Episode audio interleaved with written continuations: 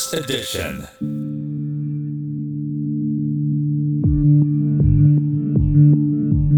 NRI Voice First Edition. こんにちはサシャです。この番組は NRI 野村総合研究所が誇るプロフェッショナルな方々がデジタル変革をテーマにシリーズでじっくり掘り下げてお伝えしさまざまなビジネスのヒントに変えてお届けする音声プログラムです。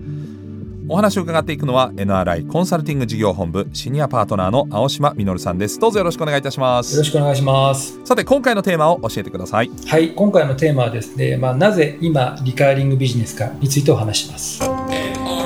Voice NRI Voice First Edition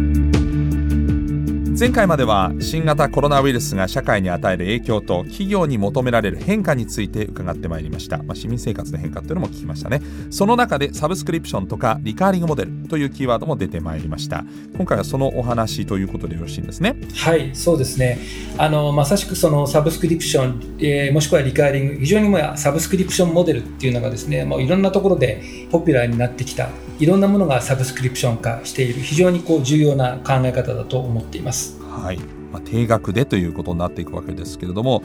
その中でこのリカーリングモデル、これは改めてどういったビジネスモデルなんでしょうか？そうですね、あのリカーリングモデル、先ほどサーシャさんおっしゃっていただいたように、あのサブスクリプションっていう言葉の方が今、非常にポピュラーです。で、おっしゃっていただいたように、えー、定額モデルですよね。まあ、あの、アマゾンプライムもサブスクリプションですし、ネスレさんがやってるネスカフェアンバサダーとかですね、えー、トヨタ自動車がやってるキント、ああいった定額でこうものを提供するっていうものが、まあ、サブスクリプションモデルとして出てきているわけで、えー、非常に広まっているわけですけども、リカーリングってそれよりさらに広い概念になります。これは、もうある意味こう定額でやることのみならず、いろんなこうモデルもあるわけですけれども、例えばこう成功報酬型とかですね、まあ物を売るのではなくて、成果に対してお金をもらうようなモデルとか、まあ、もしくは物の管理も含めてやるようなマネージドサービス型のモデルとか、まあ、いろんなモデルが出てきていて、まあ、サブスクリプションをはじめとしてもっと大きな概念でですね企業と顧客が太く長くつながるモデルというのがリカーリングモデルということです。あのなぜこの時代にこのリカーリングモデル、まあ、これはもうコロナの前からその変化の兆候はありましたけれどもなぜ必要になってきているんでしょうか？そうですね、まあ、背景としてですね、まあ、市場変化、大きな3つの変化というところを述べたいと思います。まずですね、あの製品そのものだけではですね、まあ、他社と差別化することが非常に難しくなっています。まあ、今、家電製品もそうですけれども、海外からいろんな製品が入ってくるようになって、価格面でもですね、非常にコンペティティブなものが出てます。なので、製品だけでは差別化することが非常に難しくなってます。で、加えて、はい、今ですね、まあ、ネットワークでいろんなものが、え IT でですね、つながる世界になりました。そういったことによりまして、えっと、物というものが通信とつながって、かつそれにですね、まあ、場合によってはこうコンテンツというものが載ってですね、まあ、ICT によって、え大きな変化なもの、いわゆるハードウェアにも起きてきています。これはまあ、物のことか、物とことが組み合わさった形で大きく価値が変化してきていると。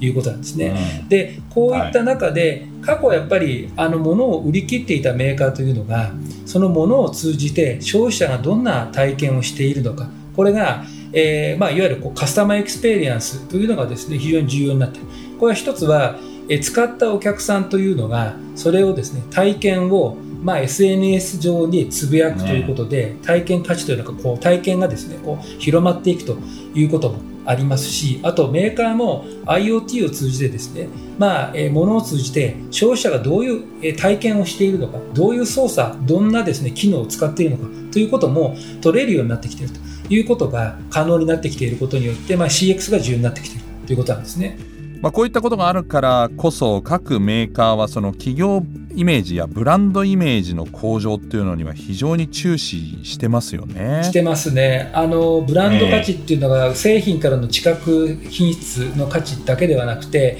どんな体験をお客さんに実現することができたかこれがまさしくブランディングにつながってきています。うんやはりハードウェアの性能だけではもしくは物の単純に性能だけでは選ばれないということになってきたというふうに思うんですけどそのリカーリングモデルっていうのはあの今まではどうでしょう？例えば製造業に、えー、限ってみてもこういったビジネスモデルってあまりなかったんでしょうか？いや、えーとですね。まあ、リカーリングモデル自身はあの昔からありました、これはまあ継続してお客さんと太くつながるというモデル、これは例えばですね、まあ、輻射機、えー、これ保守契約というのは必ずついてくるわけですね。あとエレベーター、これも必ず法定で定められているメンテナンスというのはついてきます。あとガスタービンもそうですね。はい、えー、なのですが、はい、今一番大きな変化っていうのは、あのこれが IT によって大きな変化が起きてるってことなんですね。なるほどそうするといろんな過去からチャレンジはしてきてるけどもあと個別に大企業同士のリカーリングモデルというよりは B&B よりも BA2B だけじゃなくて B2C にもこうやって移行してきてるということですか？はい、これはあのまさしくその今おっしゃっていただいたように物を売り切るのではなくてですね例えばそのリカーリングとして提供し続けるようなモデルが出てきています。例えば車を購入するのではなくて必要な時に使う。これもサブスクリプションとしてのリカーリングモデル、まあ、トヨタさんがやってるキント。それから、キリンビールさんなんかが、まあ、定期的にですね作りたてのビールを届け続けるというですねホームタップっていうまあサービスをやっていることによって、まあ、継続的にこうワンショットではなくて継続的に習慣的にお客さんとつながっていくというこういうモデルは B2C でも起きてきてますね。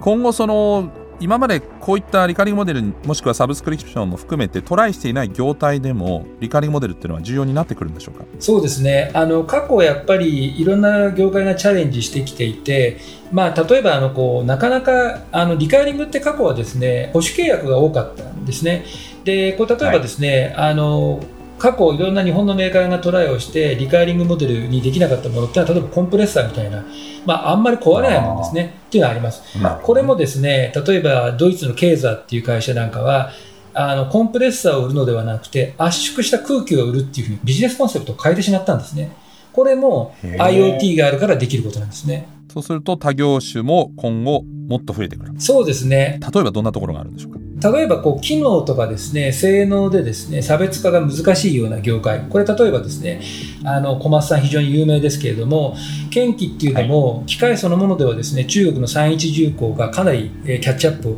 をしてきてますので性能差っていうのはですね縮められてきています。だこういった業界では研機を売るのではなくて、えー、まあ建設そのものですね測量から納品までというところの一連のプロセスを全てデジタル化していくということでもはや機器を売るのではなくて建設作業の効率化をする、まあ、もしくは建設の施工計画に対して資材料とか機械とか人材というところも含めてマッチングしていくような要は現場そのものをですね最適化していくっていうそういう観点の事業っていうのも出てきています。それがその後のメンテナンスにも、えー、さらにパッケージとして含まれてくるってことですか？そうですねおっしゃる通りですね。はい。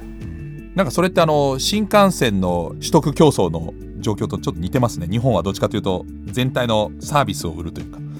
そうですね。あのおっしゃる通りですね。やっぱりあのこう物売りではなくてオペレーションも含めて IoT を使ってどういうふうにこうメンテナンスの効率を上げてあのオペレーション効率を上げるかというところまで踏み込んでやっぱり提案していくっていうのはこれはある意味あのインフラなんかでおいても日本が持っているもともとの強みなんですね。うん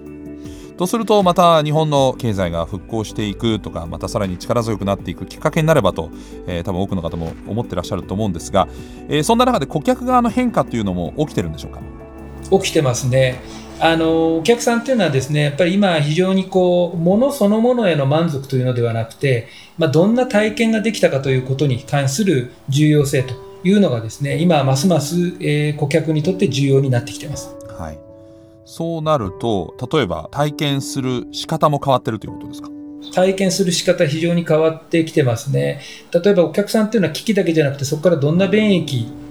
をもたらされるかっていうそこに非常にこう大きな関心というかですね、まあ、あの要望というのを持ってますので、まあ、ある意味ですねその顧客が求めているものっていうのはある意味こうどんなこう自己実現ができるかっていうところなんですね。なので、まあ、それに対応する提供というのをやはり、え提供者側っていうのは考えていかなきゃいけないんだと思います。まさにその顧客体験の重要性を感じるような、えー、ビジネスっていうのはすでにあると思うんですが具体的にはどういったところに注目されますか？そうですね。先ほど申し上げた例えばその小松さんがやっているスマートコンストラクションですね。これは、まあ、まさしくあの研究を売るということからあの世の中のですね98%から99%ぐらいが、まあえー、非常に小規模な施工業者と言われています。こういった施工業者を業界全体でですね底上げし IT を使って測量からですね納品までをデジタル化していくというのは非常にこう画期的なリカーリングモデルでこれこそまさしく画期的な CX を提供するモデルだというふうに考えています。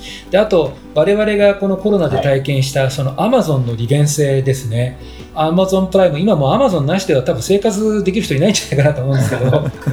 動画をはじめ、ね。えー、まさしくその、ね、日本ってあのアマゾンプライムって画期的にやっぱグローバルで見ると安いじゃないですか、あの値段で、まあ、動画もまさしく見れて、まあ、本も無料で送ってくれて、まあ、食品も買えてっていうですね、まあ、そのアマゾンが広げるこうカスタマーエクスペリエンスっていうのはどこまで広がっていくのかなとかですね、まあ、あとこうまあ、キリンさんがやってるホームタップとか、ああいった食におけるリカーリングっていうのもですね、これ作りたてのビールを、まあ、定期的にお続けしてくれるサービスですけれども、こういったものが、まあ、ある意味何を食べるかっていうことに非常にこう価値観、重きを置き始めた、えー、日本人にとってですね、まあ、非常にこう大きな食体験っていうのをキリンさんなんかも与えてくれるんじゃないかなというふうに注目してます。本当にさまざまな業界でこういうふうに、えー変わってきているということが分かりますがこの辺のお話また次回さらに掘り下げていきたいと思います。ということで今回はここまでとなります、はいいやしかし面白いですね。社会構造の変化。なんか将来的に見ると我々は教科書の中の産業革命みたいなところの真ん中にいるのかもしれませんね。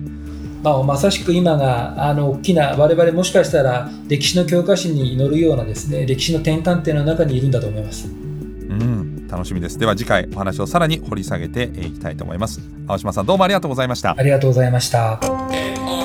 Voice. NRI Voice. First Edition. サッシャナビゲートでお送りしてきました。NRI Voice. First Edition 今回もいかがでしたでしょうか？さまざまな変化顧客の変化体験の変化これをいかに提供していくかということでリカリングモデルの、えー、お話も出てまいりましたけれども大きな激動の時代に生きているという、えー、まあ、大変さとそして、えー、さらにこうワクワクするこの気持ち、えこういったところも大切なのかなというふうに思いますがいかがでしょうか？